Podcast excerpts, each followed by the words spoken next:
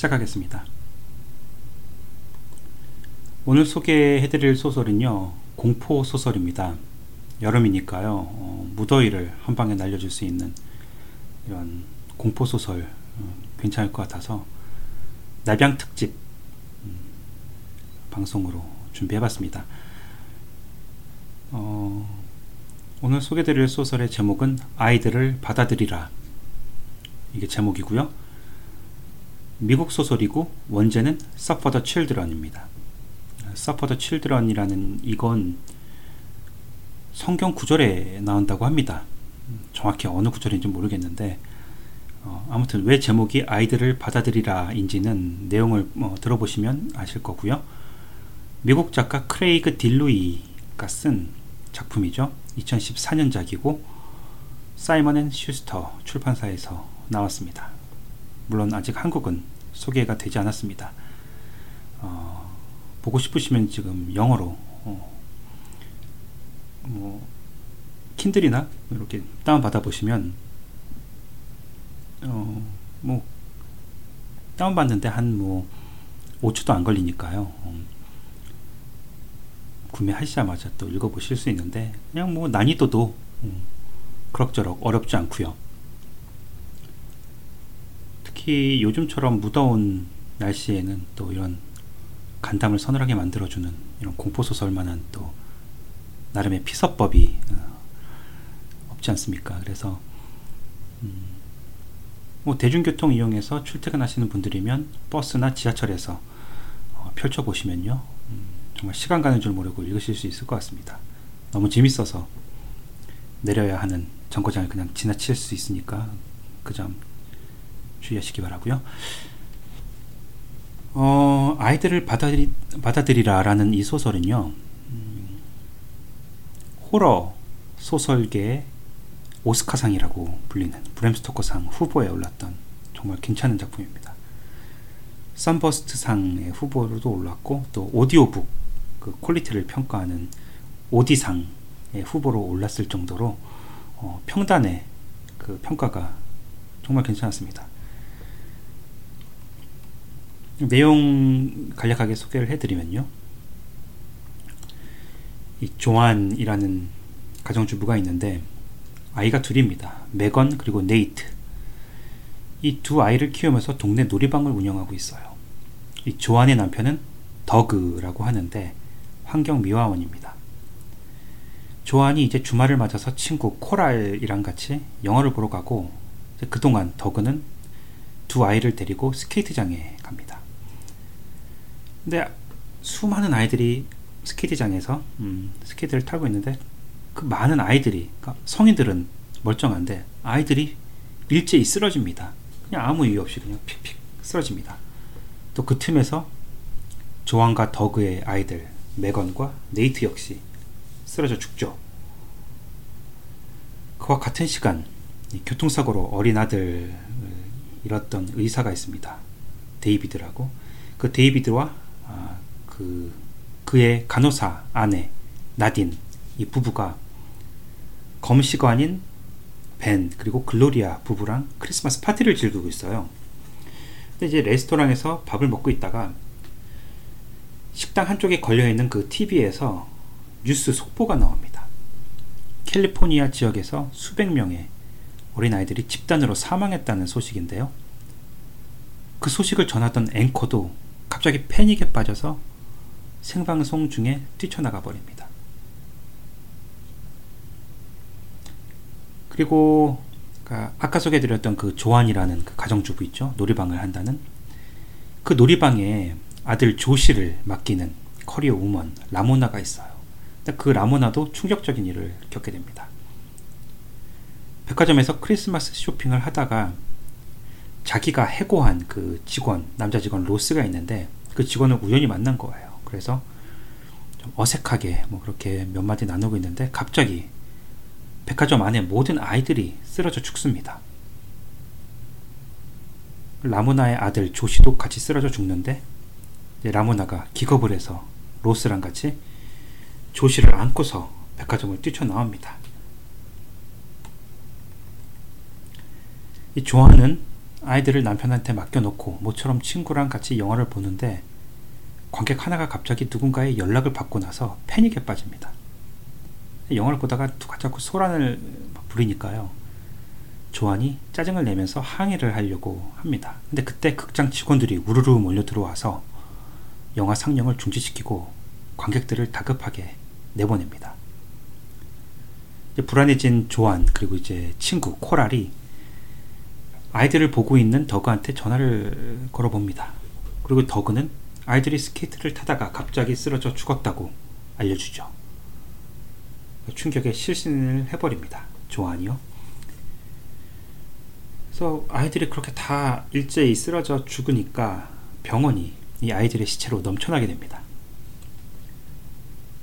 라모나는 911 신고 접수가 안 되죠. 어, 워낙 그 신고가 한꺼번에 몰리다 보니까.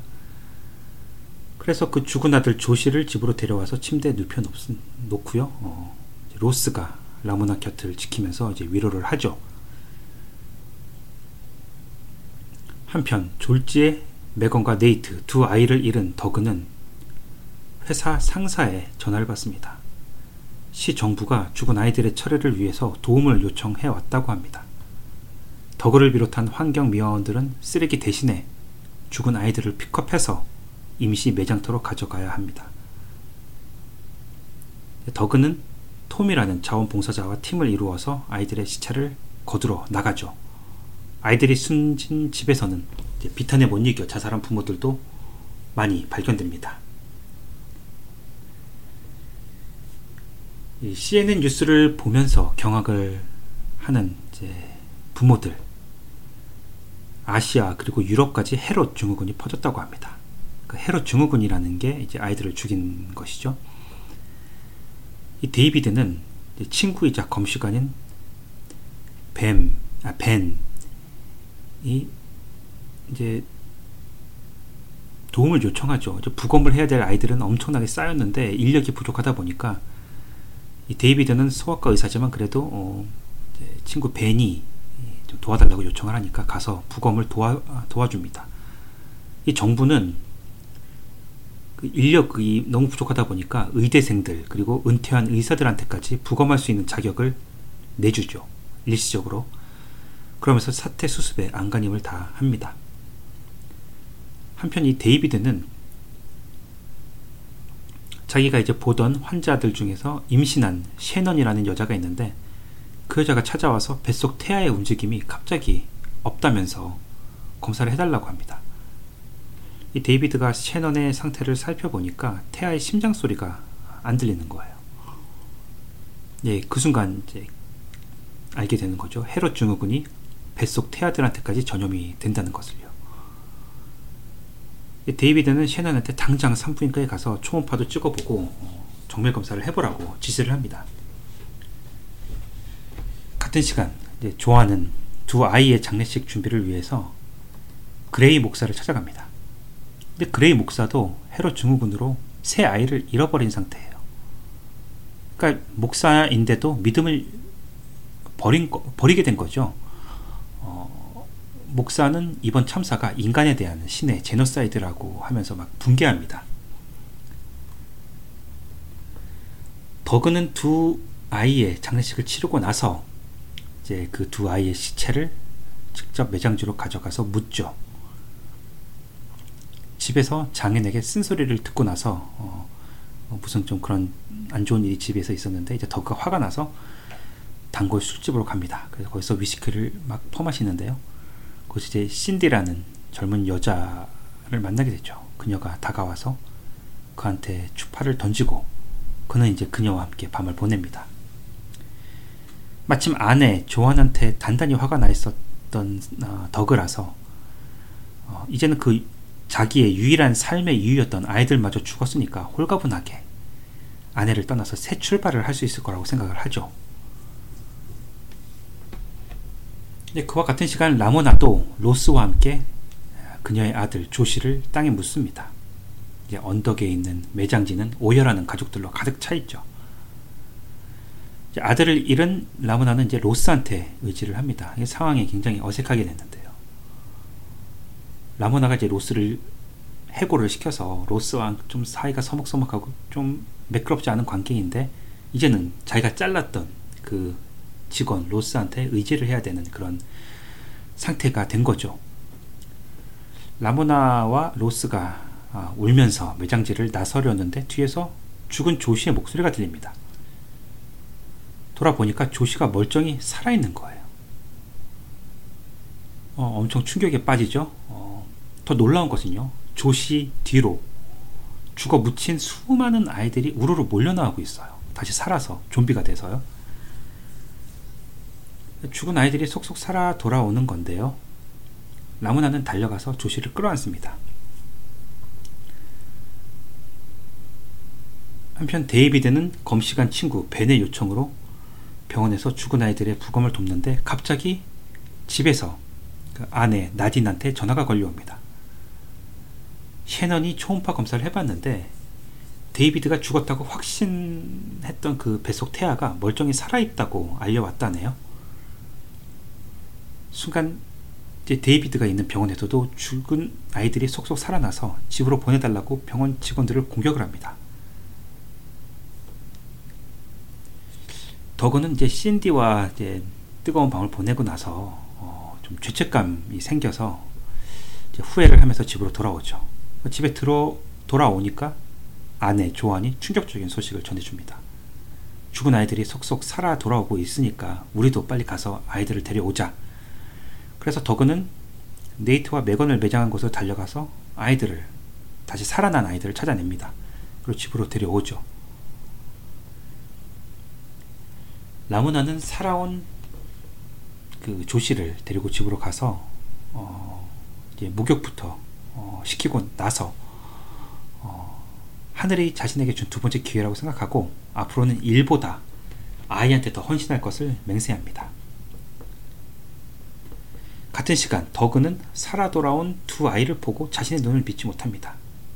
이 두 아이는 멀뚱히 앉아서 허공만 응시하고 있죠. 그 모습을 보면서 섬뜩해진 더그와 달리 조아는 무척 들떠 있습니다.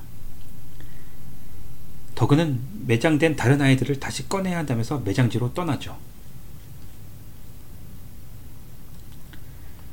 한편 병원에서는 그 데이비드가 살아난 아이들을 모아놓고서 검진을 실시합니다. 분명히 살아있긴 한데 심장이 뛰지 않아요. 호흡도 하지 않고요. 아이들의 시체로 넘쳐나던 병원이 이젠 살아온 아이들로 북적이고 있습니다. 누군가가 병원에 폭탄 테러를 예고하고 직원들은 모두 병원을 떠나죠. 데이비드의 친구 벤도 이 보호한다는 명목으로 경찰이 데려가 버렸습니다. 그걸 보면서 데이비드는 아, 뭔가 심상치 않은 일이 벌어지고 있다. 그걸 어, 짐작을 하게 되는 거죠. 더그가 매장지로 어, 떠난 후로 조아는 네이트와 메건한테 뭐 먹고 싶은 게 없는지 물어봅니다. 아이들은 배가 고프다면서 피가 먹고 싶다고 어, 얘기를 하죠. 하도 피가 먹고 싶다고 조르니까 조안이 칼로 손가락에 상처를 좀 내서 네이트 입에 쏙 집어넣어 줍니다. 이 어머니의 피를 쪽쪽 빨아먹은 네이트가 얼굴이 이제 좀 붉어지고요. 점점 생기를 찾아갑니다. 하지만 조안이 손가락을 빼니까 다시 기운이 빠집니다. 이 두 아이는 피, 아, 피를 좀 많이 달라면서 막 때를 쓰죠. 조안은 어쩔 수 없이 계속해서 어, 상처를 낸 손가락을 아이들한테 물려주고요. 한편 라모나의 집에서는 이 라모나는 하루 종일 멍한 얼굴로 늘어져 있는 조씨를 좀 못마땅하게 생각합니다. 그래서 이제 알고 지내는 데이비드의 아내이자 간호사인 나딘한테 연락을 해요. 그러자 나딘이 왕진으로 옵니다. 그래서 어, 상태를 체크하는데 라모나는 나딘한테 조씨가 배가 고프다면서 피를 달라고 막 난리를 쳤던 그 사건이 있었는데 그걸 얘기하지 않습니다. 너무 황당하니까요.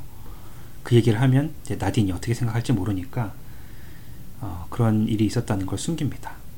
하지만 나딘이 먼저 이 살아 돌아온 아이들이 부모에게 피를 요구하고 있고 실제로 피를 먹은 아이들의 상태가 확 달라졌다고 알려줍니다. 나디는 라모나한테 어, 피를 약간 뽑아서 조시한테 한번 먹여보라고 권합니다. 어, 그래서 망설이던 라모나도 어, 그 얘기를 듣고 피를 뽑아서 조시한테 먹이고 조시는 금세 생기를 되찾죠. 한편 시 정부의 요청에 따라서 동료들과 매장지를 파헤치던 더그는 그 많은 아이들을 다 꺼내서 트럭에 싣고요 어, 돌아옵니다. 집에서는 조안이 아이들이 아빠를 찾는다면서 빨리 돌아오라고 막 전화해서 다그치죠. 하지만 더그는 좀비같이 변한 자기 아이들이 보고 싶지 않아서 집에 빨리 들어가는 걸 꺼립니다. 하지만 이제 잔소리가 좀 심하니까 이제 못 이겨서 어, 집으로 향하죠.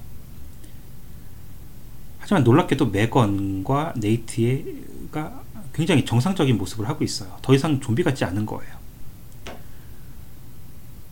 덕분에 더그와 조아는 모처럼 아이들과 정말 행복하고 황홀한 밤을 보내게 됩니다.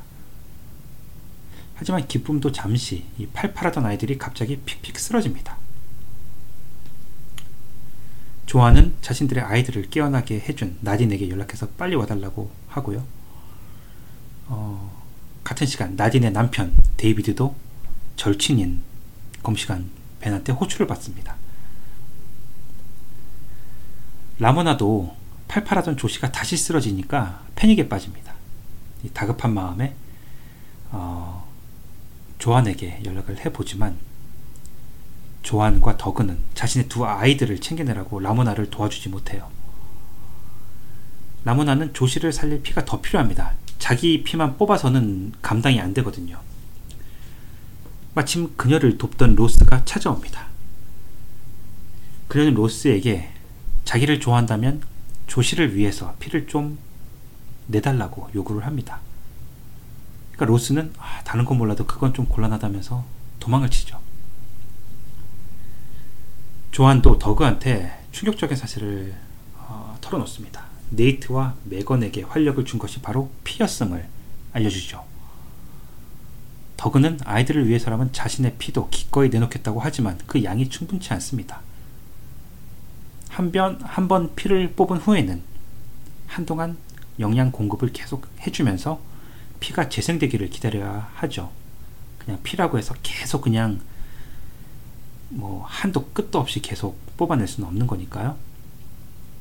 하는 수 없이 이제 조한과 더그는 친척과 친구들한테 피를 구걸을 하는 지경에 이릅니다. 그렇게 해서 아쉬운 대로 확보된 피를 치밀한 계산에 따라서 두 아이에게 조금 조금씩 먹여서 하루 반나, 하루에 반나절씩만 살 수 있게 해주죠. 이 데이비드는 음, 벤의 요청에 따라 곤청을 챙겨서 그를 만나러 갑니다. 벤은 병원에서 갑자기 자신을 잡아서 경찰서로 데려간 경찰의 이야기를 들려줍니다. 경찰은 벤을 보호한다는 명, 명목으로 데려갔지만 알고 보니까 그를 유치장에 감금해 놓고서 자기들 아이들에게 먹일 피를 뽑아갔다고 하네요. 그것도 엄청난 양을요. 그래서인지 실제로 벤의 상태가 심각한 수준입니다. 벤은 사람들이 피를 구하러 납치도 서슴지 않는다면서 데이비드에게도 항상 총을 소지하고 다니라고 조언합니다. 환경미화원인 더그는 어디 가면 많은 피를 구할 수 있는지 알고 있습니다. 바로 병원이죠. 병원에서는 하루에 상당량의 못 쓰는 아, 혈액을 내다 버립니다. 더그는 환경미화원에게 지급되는 제복을 걸치고서 병원을 찾죠. 어, 공무 수행 중이라는 이미지를 주기 위함인데요. 그가 병원에 도착했을 때 그와 같은 생각을 한 아이 아버지들 여러 명이 어슬렁거리고 있습니다. 그들은 병원이 못 쓰는 혈액을 내버릴 때 표백제를 섞는다면서 그런 피는 아이들에게 먹일 수 없다고 합니다. 낙담한 더그에게 그들은 좋은 제안을 합니다. 병원의 혈액 보관소를 털자는 것이죠. 더그가 공무원 제복을 걸치고 있으니까 혈액 보관소 출입에 제한이 없을 거라는 게 그들의 주장입니다. 더구도 피가 필요하기 때문에 그들의 제안에 따르기로 하죠. 더그는 제복 차림으로 무사 통과한 후에 안에서 연문을 열어 나머지 남자들을 들여보내줍니다. 그리고 그들은 그곳 관리자를 위협해서 그 안에 보관된 모든 피를 강탈하려고 하는데 예상과 달리 보관된 피가 많지 않습니다. 사람들이 다들 아이들한테 먹이느라고요. 헌혈을 하지 않는다고 하네요. 그들은 몇 안 되는 피를 모조리 챙겨 나와서 동등하게 나눠 갔습니다. 더구와 남자들은 다음에도 또다시 뭉쳐서 어, 피를 강탈하기로 뜻을 모은 후에 헤어집니다.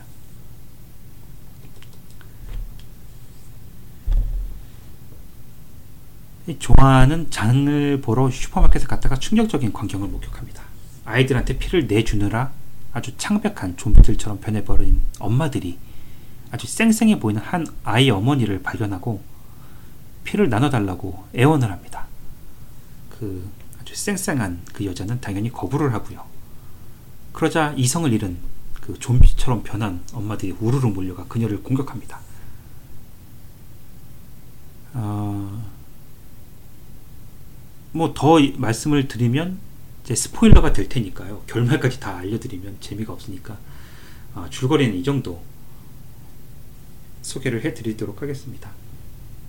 그러니까 이런 식으로 계속 되는 거죠. 어, 온 세계가 아, 갑자기 헤롯 증후군에 걸린 아이들이 다 쓰러져 죽고 다시 살아났는데 얘네들이 어, 얘네들을 살릴 수 있으면 피를 먹여야 되고 이제 부모로서 뽑아줄 수 있는 피는 한정이 돼 있고 아무리 친척 친지 어, 뭐 친구들한테 어, 피를 좀 달라고 나눠달라고 어, 부탁을 해도 또 그것도 한정이 돼 있고 또 그들에게도 어, 먹여야 될 아이들이 있으니까요. 또 그런 딜레마가 생기는 거죠. 그러니까 완전히 아비규환인데요. 이제 이런 상황을 보여주면서 어, 이제 서로가 서로를 불신하는 그런 상황이 계속 되는 거고요. 이러면서 좀 스릴 넘치고 어, 좀 오싹한 그런 상황들이 계속 펼쳐집니다. 그러면서 이제 마지막에 어, 좀 약간의 스포를 해드리면 좀 암담한 이게 해피엔딩이 아니라 암담한 그런 엔딩을 맞게 되는데 여름용으로 읽기 굉장히 재밌습니다. 아, 아무래도 이 공포 영화, 공포 소설만한 게 없겠죠. 더울 때는요. 어, 아이들이 죽고 다시 살아나는 건 영락 없는 좀비고요. 그런데 이제 살아남아서 어, 생명을 유지하려면 피를 먹어야 된다는 이제 그 설정. 그건 좀비가 아니라 뱀파이어죠. 그러니까 좀비가 돼서 돌아왔는데 뱀파이어처럼 피를 먹어야 되는 좀 그런 어, 상황이 된 겁니다. 어, 아무튼 뭐 어, 이런 공포 소설도 어, 좀 재밌게 볼 수 있겠다 생각되시는 분들한테는 어, 제가 강력히 추천, 을 드립니다. 어, 아이들을 받아들이라는 대충 뭐 왜 제목이 그렇게 지었는지는 아실 것 같고요. 아이들을 받아들이지 않을 수 없지 않겠습니까? 부모 입장에서는 아무리 좀비로 변해왔어도요. 어, 이 소설은 2014년에 가장 주목받는 공포 소설이었습니다. 어, 이 여러 캐릭터들의 입장이 교차가 막 되면서 진행이 되고요. 그 내러티브가 아주 스피디하고 흥미롭습니다. 아, 이 헤롯 증후군에 걸린 아이들을 둔 그 엄마 아빠들의 그 절절한 부성애, 모성애가 아, 매우 인상적이었고요. 이 죽어 묻힌 아이들이 살아 돌아온다는 설정은 그 스티븐 킹의 애완동물 공동묘지 그 펫세메터리라는 영화 있었죠. 그것과 좀 비슷한 것 같기도 합니다. 어, 이 대혼란 속에서 밑바닥까지 가라앉아 버린 이 인간과 사회에 대한 참혹한 묘사가 어떻게 보면 이 소설의 엑기스라고 할 수가 있는데 결국 아이들을 받아들이라 이 소설의 메인 테마는 사랑입니다. 소름 끼치는 공포 소설이지만요. 그 베이스에 자식들에 대한 부모의 사랑이 깔려 있거든요. 그러니까 잔혹한 러브 스토리인 셈이죠. 어, 특히 이런 공포 소설, 종말 소설이라고도 하고요. 어, 나름 인기 장르입니다. 요즘에 어, 이제 그쪽 부분으로 관심 있는 독자라면 확실하게 어, 어필이 잘 될 것 같고요. 아무튼 그 무더운 날씨에 한 뭐 하루 하루는 좀 심했다. 한 휴가지에서 들고 와서 좀 하루에 한두 시간씩 읽는다면 뭐 한 닷새 정도 안에는 다 읽을 수 있는 분량이니까 어, 시원한 휴가 보내실 수 있을 것 같습니다. 또 어, 책장을 덮은 이후까지도 그 서늘한 기온이 계속 남아 있을 테니까 뭐 올여름은 음, 이 책 한 권으로 또 어, 거의 뭐 바캉스를 다녀온 셈 치셔도 될 것 같고요. 제가 예전에 보노의 서재에서 공포소설 하나 더 소개를 해드린 게 있는데 그때는 그 그레이브야드 아파트먼트라는 일본 소설이었죠. 그때 기억하실지 모르지만 그것도 굉장히 무서운 소설이었는데 그거는 아주 좀 심리적인 공포가 좀 컸고요. 이 소설은 좀 헐리우드 영화 보는 듯한 좀 그런 좀 다이내믹한 그런 면이 차이라면 차이라고 할 수가 있겠네요. 어, 네, 오늘 모처럼 본호의 소재 진행해 봤고요. 아이들을 받아들이라 라는 여름에 보시면 특히 좋은 공포소설 한 권 소개를 해드렸습니다. 영어 공부용으로도 좋고요. 그냥 책 좋아하시는 분들은 음, 어, 한번 읽어보시면 음, 괜찮을 것 같아서 소개를 해드렸습니다. 아, 언제 또 본호의 소재로 돌아올지 모르겠지만 어, 예, 또 소개드릴 만한 또 좋은 책이 눈에 들어오면 또 진행하도록 하고요. 오늘 본회 소재는 이걸로 마무리 짓겠습니다. 감사합니다.